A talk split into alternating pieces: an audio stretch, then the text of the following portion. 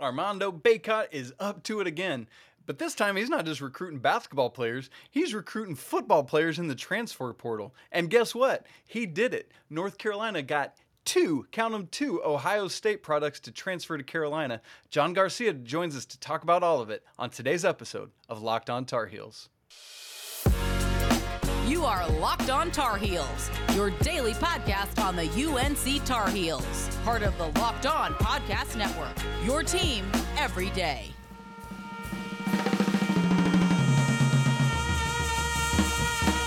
Hey there, it's Thursday, May 5th, 2022. Welcome into the Locked On Tar Heels podcast. I'm your host, Isaac Schade, contributor for North Carolina's Sports Illustrated site, All Tar Heels. And I want to thank you for making Locked On Tar Heels your first listen every single day. And your first watch every single day for those of you who are checking in on YouTube. Please don't forget that we are free and available anywhere that you get your podcasts. For those of you on YouTube, please like and subscribe and ring that bell so you get a notification anytime a new episode drops. And go ahead while you're there as well and comment. Each day now, we are working to get 50 comments and 200 likes. Would love for you to participate in that as well. Why? Because we want to have a great community where we're having great conversation. Today's episode is brought to you by Bet Online. Bet Online has you covered this season with more props, odds, and lines than ever before. Bet Online, where the game starts. All right, like I said, John Garcia Jr. is here. We're going to talk about some new Carolina football transfers coming in from Columbus, Ohio, and the Ohio State University.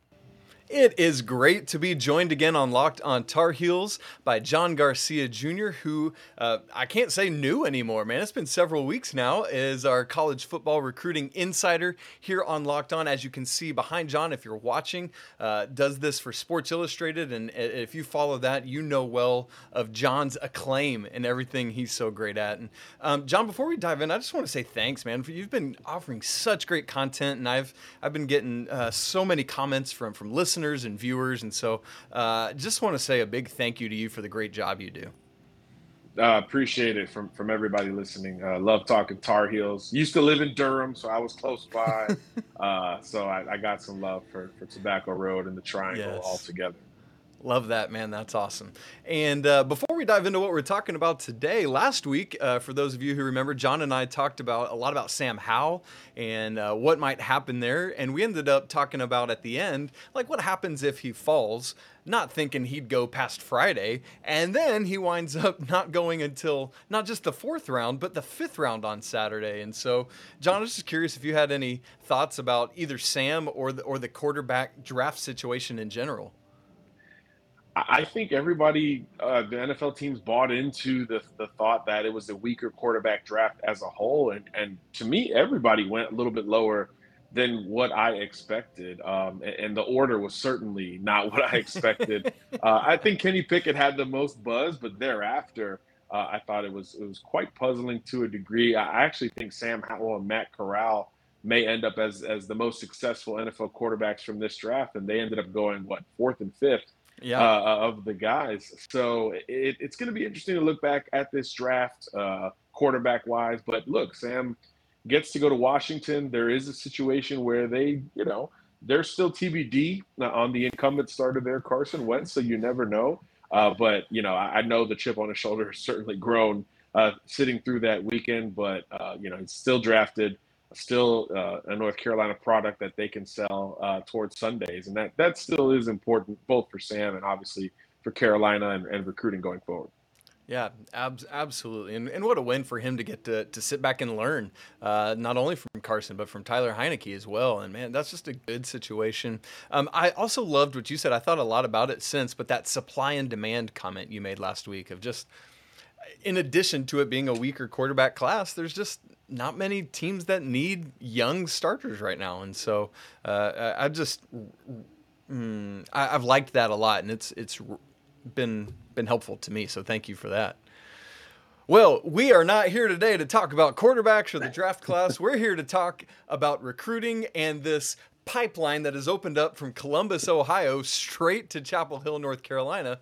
Uh, and, and before we dive into these two young men who have committed to Carolina, I want to talk a little bit about uh, student athletes recruiting other student athletes. And we've seen this none greater in Chapel Hill in the last four years than a member of the basketball team, Mr. Armando Bacot. Now, typically he's trying to get guys to come join him on the hardwood.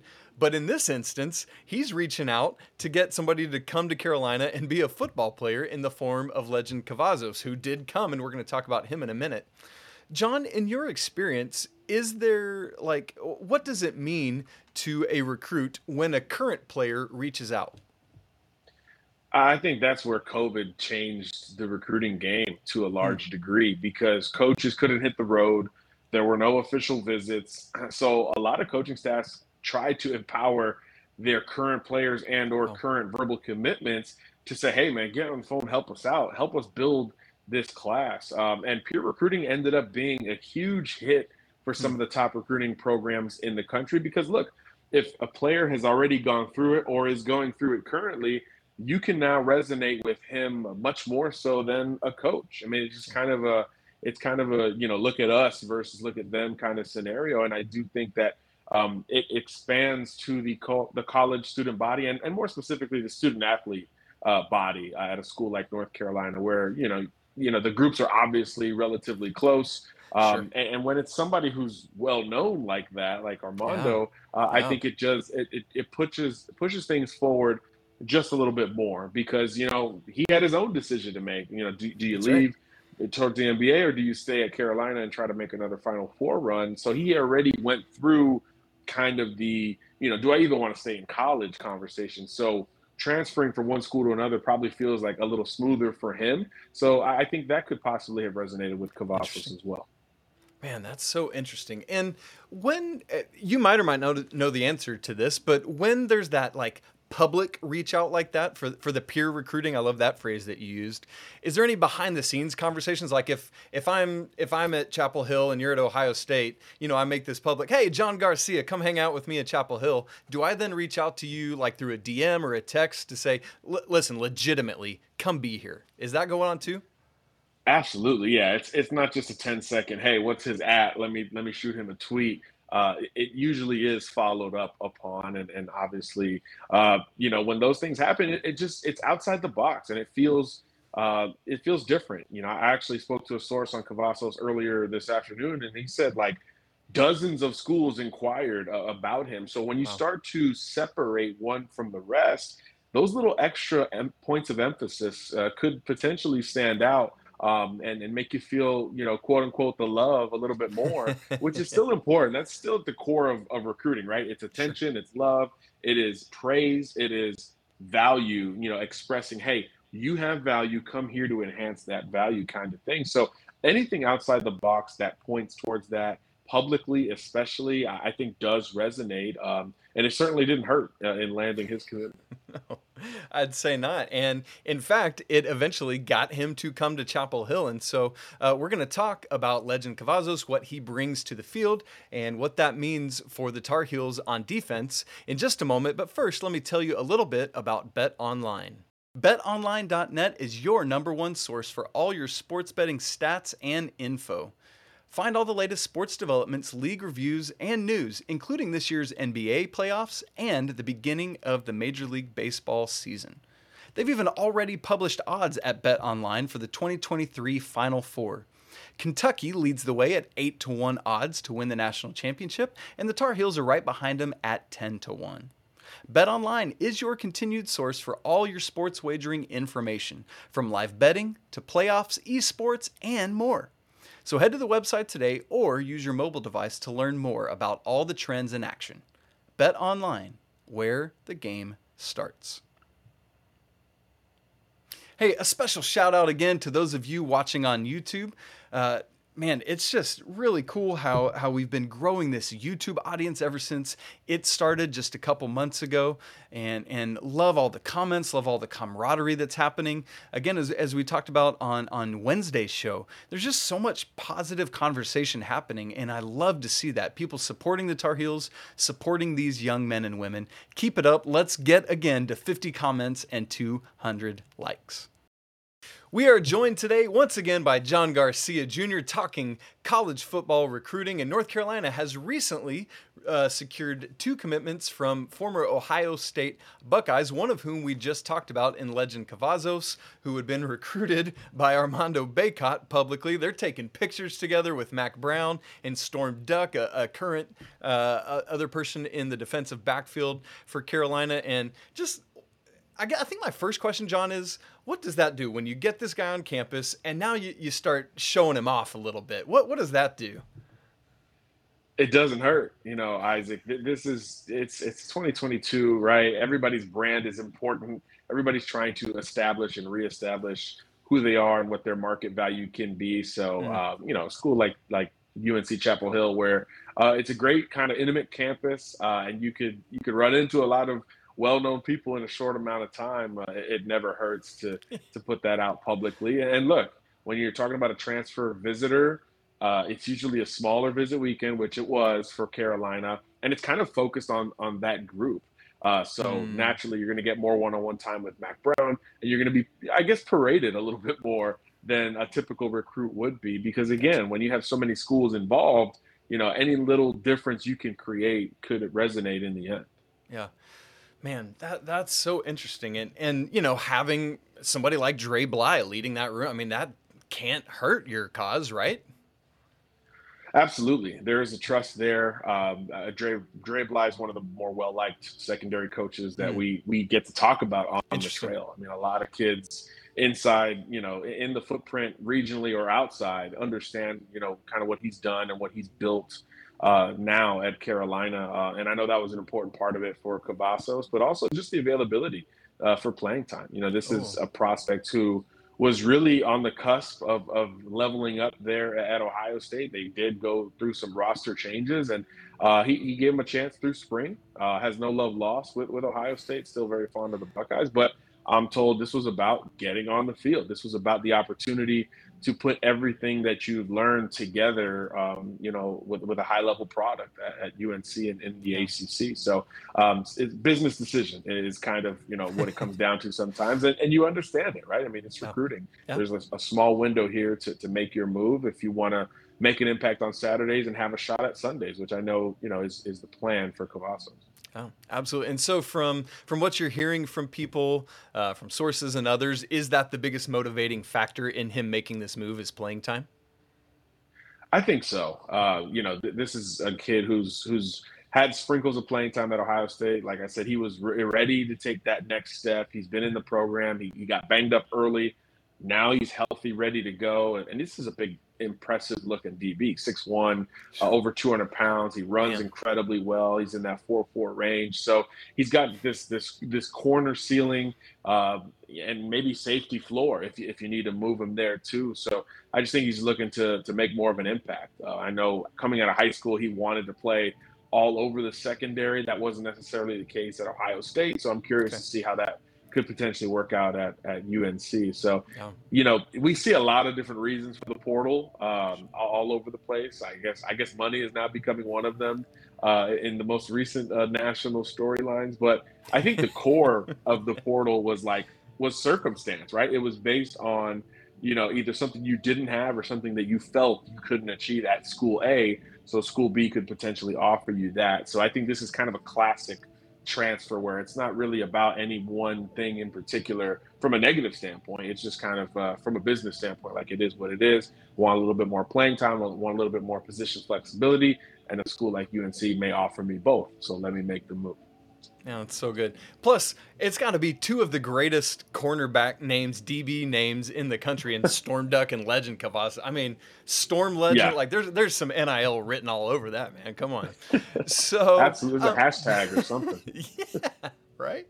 Uh, it's kind of like I've been joking. Well, we're not going to get into that. We got to talk football. I was going to start talking basketball. Uh, so another thing with Legend is, um, for those who aren't aware, his dad is an XFL scout, and so when you just have kind of that lineage, what what does that do for you in terms of of preparation and playing this game the right way, if I can say it that way? Yeah, I mean, it, it gives you a, a, more realistic look at your options, right? I mm-hmm. mean, uh, I think a big percentage of recruiting is the self awareness, both from the player and from the school, right? Who can you legitimately target, you know, within reason? And I think when when you your family has a scouting background, and he played at IMG Academy as well, so I mean, he's sure. he's been aware of his talents and and you know capabilities for quite some time. I do think that gives you an advantage because it gives you a realistic kind of uh, tier system to look into like hey this is a program where i can come in and truly make an impact versus hey i might have to be developed here for another year or two which is certainly not in the plans uh, for, for most kids in the transfer portal yeah. so it certainly gives you an advantage from from a self-awareness standpoint and i think from a context uh, standpoint, right? Um, I mean, uh, his dad was at a bunch of pro days, uh, watching what NFL scouts were looking for. So he obviously has an advantage of the insight on yeah. on what is, is is sought after at the position, uh, literally right now. yeah, we could all be so lucky. My my dad worked for Delta, and I don't know anything about planes, so whatever. Uh, um, here's another interesting facet to this to me is he's coming into a defense with a new defensive coordinator, bringing a new defensive scheme. What is there about Gene Chizik coming in in his first year that allows uh, a, high level player, a high level parent who knows the game to trust that? I think it's it's a track record of aggression. You know, uh, this defense is going to be a downhill attacking style defense, and it means for the secondary, you're going to have an opportunity to play a lot of man coverage uh, and and be physical with the wide receiver to disrupt the timing, and that's something that Legend is really really strong at. You know, I mentioned he's six one, he's got great length as well. Uh, and he's got the catch up speed to take a little bit more risks. You know, he's been clocked right there in that 440 range. So if he does miss early, he does have the wheels to make up for it. So a defense like Carolina's will allow him to be his sort of uh, fully realized aggressive self out on the edge. And, and once you start to get reps like that, uh, it expands what you can do defensively as a play caller. So again, with Legend and Storm, uh, you know that hashtag out at corner, which is what we think is gonna it's gonna look like, right. yeah. you can do a lot more things defensively and disrupt the timing of some of these explosive offenses that you face in the ACC. And obviously, that's that's a win-win for everybody. Absolutely, it is. And Carolina got carved up a lot last year, so this could be a huge win for them in the secondary. Well, in just a second here, we're going to move from the secondary up to the line and another Ohio State transfer. But first, here's a couple ads for you. All right, we are here today on Locked On Tar Heels with John Garcia Jr. We're talking Ohio State transfers that are now in baby Carolina blue, and we've already talked about Legend Cavazos, and now we're going to talk about somebody up on the line also who transferred, and that's Jacoby Cowan, defensive lineman. And so um, he he committed a little bit after Cavazos, um, and so John, what what do you see that went into this decision? Yeah, this is a total opposite of Cavazos in terms of why to me. This mm. is hmm. more about, hey, you know, I'm from Charlotte. I want to come back to, to the state of North Carolina uh, and kind of finish where it started. You know, I read where Jacoby's first recruiting visit ever, I think in eighth grade, was to Chapel Hill. You know, so there's certainly, you know, a, a full circle feel with this one. Um, I do think that the playing time was a part of this. You know, he didn't really uh, come in and hit the ground running on the field uh, for Ohio State. Again, gotcha. as talented a team as, as there is nationally, um, not every kid's willing to be developed for three or four years. You know, he gave it a couple of years run. He redshirted and, and went through a lot of ups and downs there. Uh, so I think this is another classic. Hey, you know, I, I want a, a, fresh start somewhere else. Uh, and I think this, that search began closer to home, where, where he's from. You know, Providence Day School kid uh, coming back home is certainly a, a good story uh, to write about. Um, and that's you know another point of emphasis with the portal. I think you see yeah. circumstantially a lot of really cut and dry reasons for hitting the portal, but coming back home is is one of those that still resonates. We, have seen yeah. that uh, frequently this offseason. So uh, I think this one, you know, obviously Cavazos coming didn't hurt. You know, they took the visit together. They're obviously familiar with one another. Um, but, you know, I think for Jacolby, this is more about, you know, getting to perform at a high level, but also doing so, doing, being able to do so closer to home. Yeah, you're spot on. That's been one of my favorite unintended things that I didn't even think about with the transfer portal. Is it's seen so many examples uh, of student athletes taking advantage either of that COVID year or the transfer portal to say, "Hey, I'm going to go play close to home," or like uh, there was an instance with a Carolina basketball player leaving to go play uh, for his dad at another school for his COVID year, and just it's pretty cool. What what does it mean when you talk to these young men uh, about what it means to play in in front of hometown fans? Yeah, uh, it means a ton, Isaac, because some of those fans are going to be in your family, and they're going to be people who you grew up with, or people who know you and remember watching you uh, down the road in Charlotte.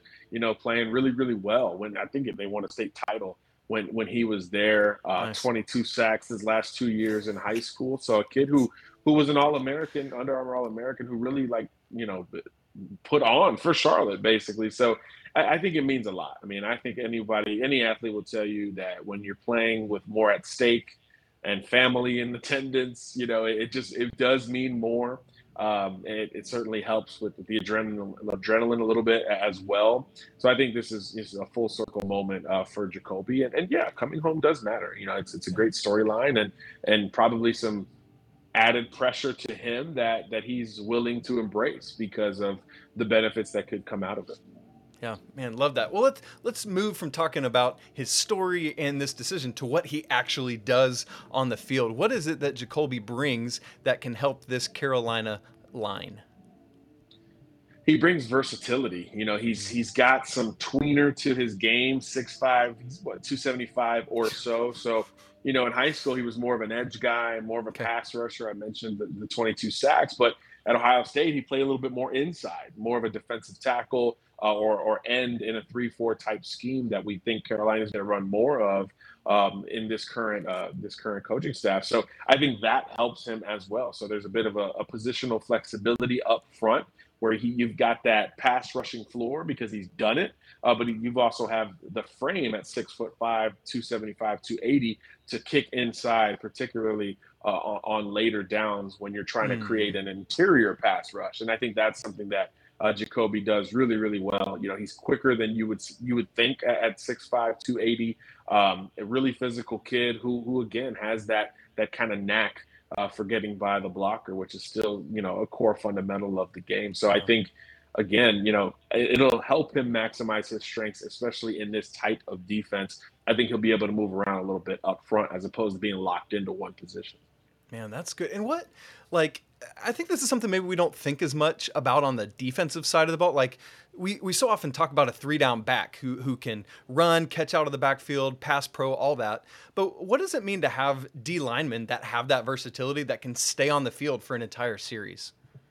Yeah, I mean, you've got to be able to rush the passer. I mean, it just is what it is. And watch, you, we, we were talking about the NFL draft, right? I mean, the guy who went number one is like the freakiest pass rusher in the draft. And then a bunch of other pass rushers went thereafter. I mean, the, game is about affecting the passer. Um, and, and defensively, if you can do that with edge guys and some bigger guys who could rush on the inside, it just brings out more uh, freedom uh, to to be aggressive on the back end. You know, and I think that's mm something that Carolina is trying to navigate towards defensively. Uh, you know, on third downs, no pass rusher on the field is going to be out there if it's a weakness in his game. Gotcha. Uh, they're going to take you out and put put in one of these you know smaller guys, quicker guys, guys who are just more experienced. Uh, at getting after the passer. Yeah. So I think with Jacoby, you might not have to do that um, you could slide him inside and still generate a rush from all angles. And what a joy to be able to do that with that size and athleticism. That's a great combination. And then that allows, bringing it full circle, that allows Duck and Cavazos to, to do what they're trying to do on the back end, like you just referenced. And that seems to me to be a winning combination. absolutely, absolutely. You know, the defense is. I mean, look, we, we all watched last year. The defense is the area that that needs to to step up. That's why there was transition under Mack Brown with the coaching staff, and and and they all understand that. So, uh, bringing in experience and big physical experience on top of that is, is one of the ways to get it done from the talent perspective, too. So, it'll be fun to see how it all molds together when these guys get on campus here pretty soon. Absolutely. And so, and that actually brings up my last question to you, John, is North Carolina under Mack Brown has has seen a nice progression. I think year two went further than they thought, and then we saw that decline last year. But they are trying to build this this culture, this winning uh, vibe and environment. And two guys coming together from Ohio State that has that winning culture already. Um, obviously, a lot of what breeds that is the coaching staff setting precedents. But how much effect can these two guys coming in have on on the winning of this Carolina team? Well, both guys are winners. Uh, you, you, obviously mentioned at Ohio State, where where they've you know gone incredibly far pretty much every year except for last year, and then yeah. both of these guys at the high school level have won a ton. Uh, Cavazos was at IMG Academy playing a national schedule, winning mythical national championships, and Cowan was a state champion at Providence Day. So it's it is you know it's something that uh, can be invaluable uh, hmm. because there, there's going to be winners have that standard at all times, right? It's not mm. going to just be um, on the walkthrough before the game and game day itself. It's going to be on the Tuesday practice that everyone hates because it's full gear and physical, and you're still kind of banged up from Saturday. Uh, it's the leaders and the winners that will say, hey, you know, we need to ramp this up today as well because this is the day we can be the most physical because it lightens up thereafter. So I think in all the small elements of practicing, meetings, and, and kind of you know your posture, how you carry yourself, winners just happen to do it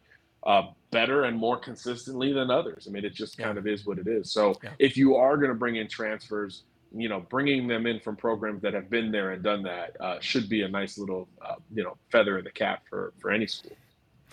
Ooh, boy, that's good news. Lot to look forward to on the defensive side of the football this upcoming season. Can't wait to see it play out. John Garcia Jr., brother, thank you as always. Great stuff. Thanks for being here. Always fun, Isaac. Take care. Awesome. You too.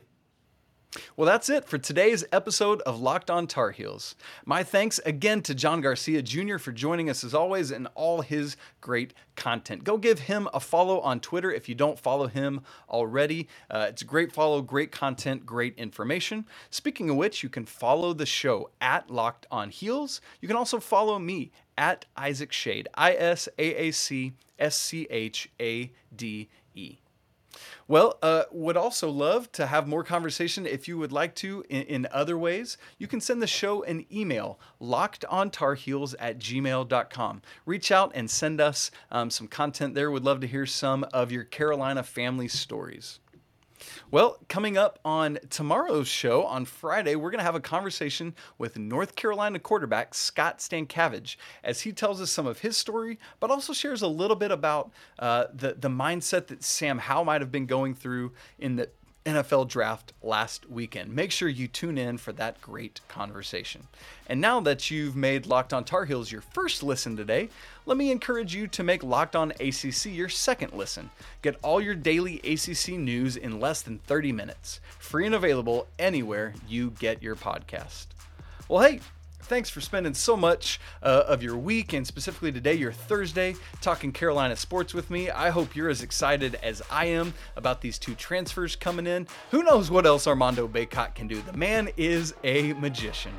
I want to remind you, it's always a great day to be a Tar Heel. Until tomorrow, peace!